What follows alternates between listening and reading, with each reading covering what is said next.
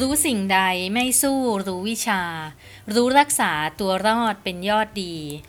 เป็นคำสอนสุนทรภู่ที่คอยเตือนใจให้เราทุกคนต้องมีความรู้ในทุกด้าน ไม่เพียงแค่ด้านวิชาการ แต่ควรต้องรู้เรื่องรอบตัว เพื่อใช้ในการดำเนินชีวิต อย่างมั่นคง แข็งแรง สวัสดีค่ะ ยินดีต้อนรับสู่นอกเรื่องนอกราวกับกูรูโลจิสติกส์พอดแคสต์ค่ะ วันนี้เราจะมาคุยกันเรื่องงิ้วการแสดงที่ต้องไปดูสักครั้ง มีใครเคยไปดูงิ้วกันไหมคะ หรือว่ารู้จักงิ้วไหมคะ ส่วนตัวเองน่ะเป็นลูกหลานคนจีนในต่างจังหวัด เพราะฉะนั้นก็เลยจะรู้จักแล้วก็ผูกพันกับงิ้วมาตั้งแต่ยังเด็ก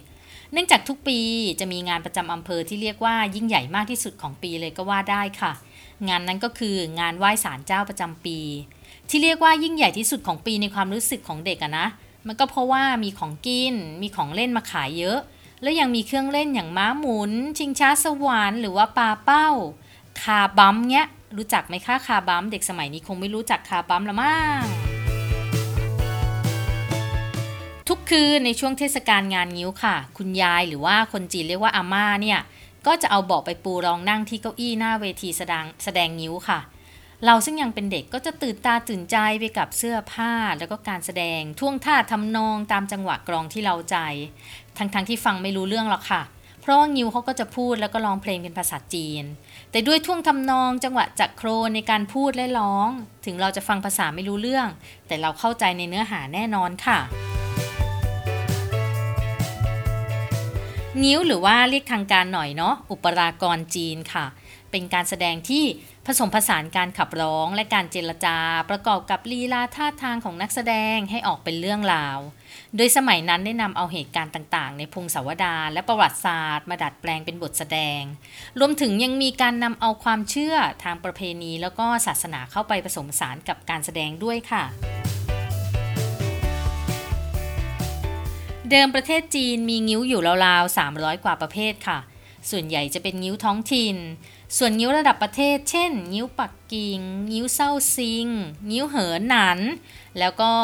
งิ้วกวางตุ้งค่ะ โดยงิ้วปักกิ่งเนี่ยเป็นงิ้วที่มีชื่อเสียงมากที่สุด ปัจจุบันถือเป็นตัวแทนงิ้วประจำชาติจีนที่มีอายุยืนยาวร่วมพันปีแล้ว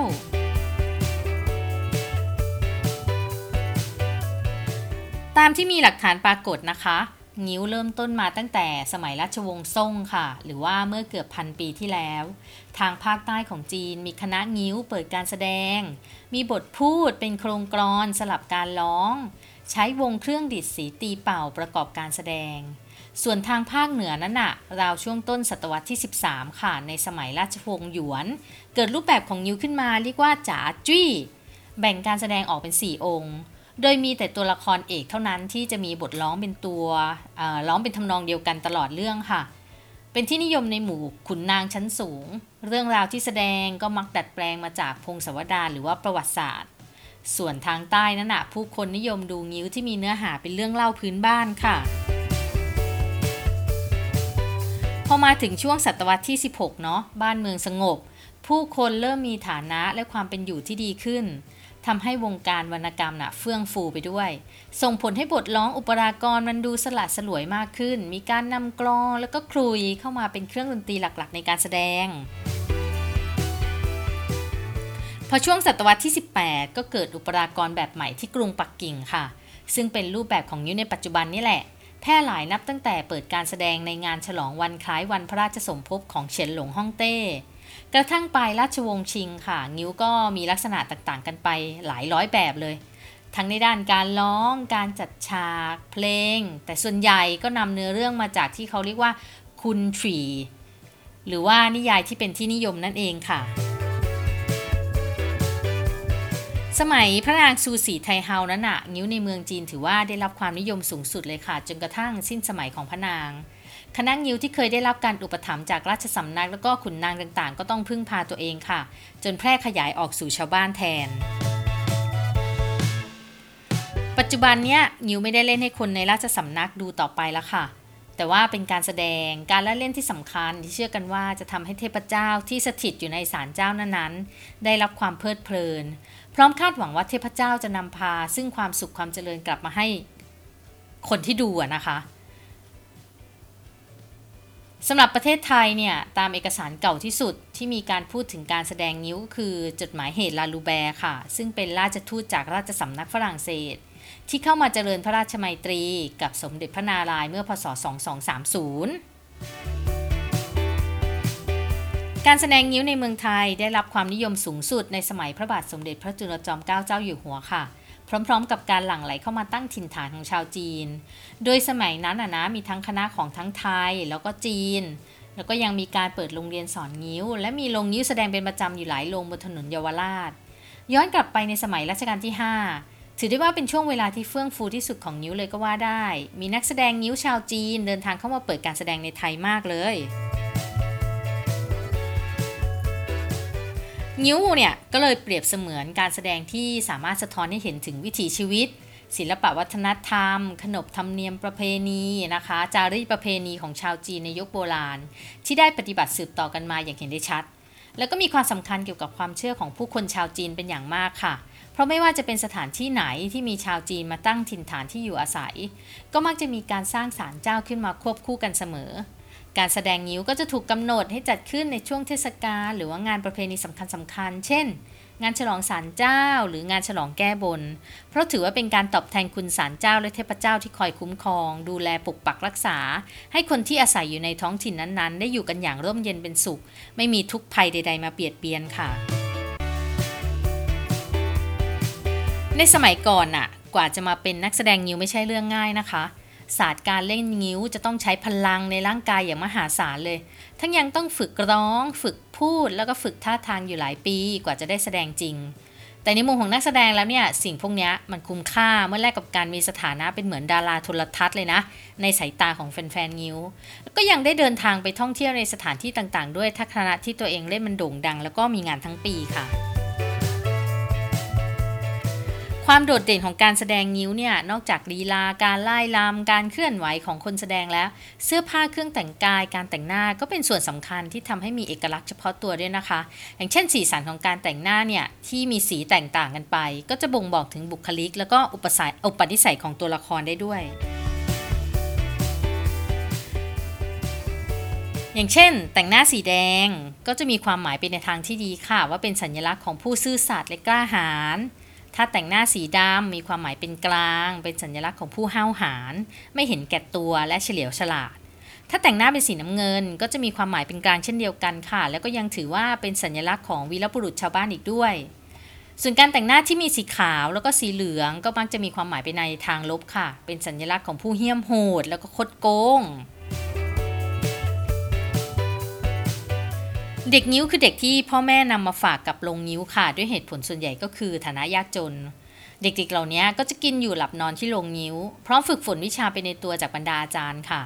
แล้วก็พอมีความสามารถพอที่จะแสดงหน้าลงได้แล้วเนี่ยก็จะได้รับค่าจ้างเป็นรายเดือน ปัจจุบันในไทยเราไม่มีอาจารย์สอนงิ้วรุ่นใหม่ๆแล้วค่ะ อันนี้ก็สร้างความกังวลว่าศิลปะการแสดงงิ้วที่เป็นมรดกตกทอดของชาวจีนกำลังเสี่ยงต่อการหายไป ทั้งการขาดนักแสดงแล้วก็ผู้ชมรุ่นใหม่ๆ ไปจนถึงการไม่มีโรงเรียนสอนศาสตร์วิชางิ้วอย่างเป็นทางการด้วยค่ะ อย่างที่นาฏศิลป์ไทยก็มีหลักสูตรการเรียนรู้ระบุไว้ให้เด็กๆ ได้เรียนในโรงเรียนหรือว่าในมหาวิทยาลัย ปัญหาดังกล่าวนี้ก็เกิดจากการที่คนไทยมองว่าการแสดงงิ้วน่ะไม่มันไม่ใช่มรดกทางวัฒนธรรมของไทยเอง คนเล่นงิ้วรุ่นเก่าก็เลยหวังอยากให้คนไทยเชื้อสายจีนรุ่นใหม่ๆช่วยกันสืบทอดวัฒนธรรมนี้ให้ยังคงอยู่ต่อไปค่ะในขณะเดียวกันคณะงิ้วเองก็จำต้องปรับเปลี่ยนรูปแบบไปตามการเวลาด้วยเหมือนกันนะ ปัจจุบันความนิยมในการแสดงนิ้วเนี่ยลดลงไปแล้วค่ะ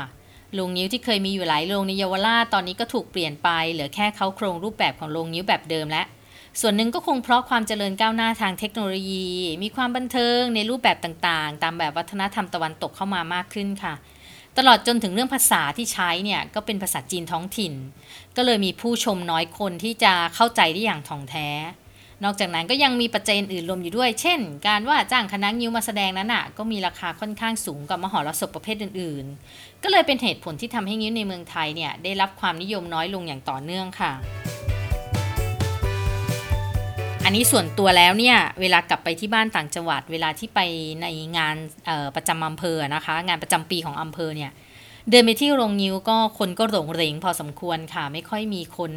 นั่งดูมากนัก อาจจะเป็นเพราะว่าคนที่เป็นคนจีนโดยตรงอะนะคะ ก็คนแก่ก็เริ่มล้มหายตายจากไปแล้ว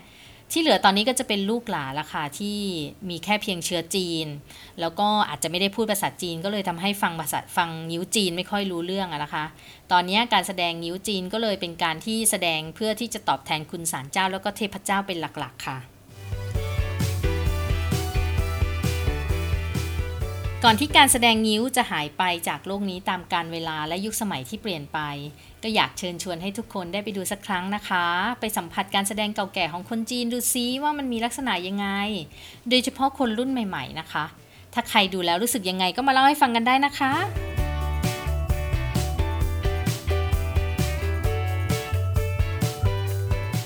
สำหรับวันนี้นอกเรื่องนอกราวกับกูรูโลจิสติกส์พอดแคสต์ต้องไปก่อนค่ะ และพบกันใหม่ในตอนหน้านะคะ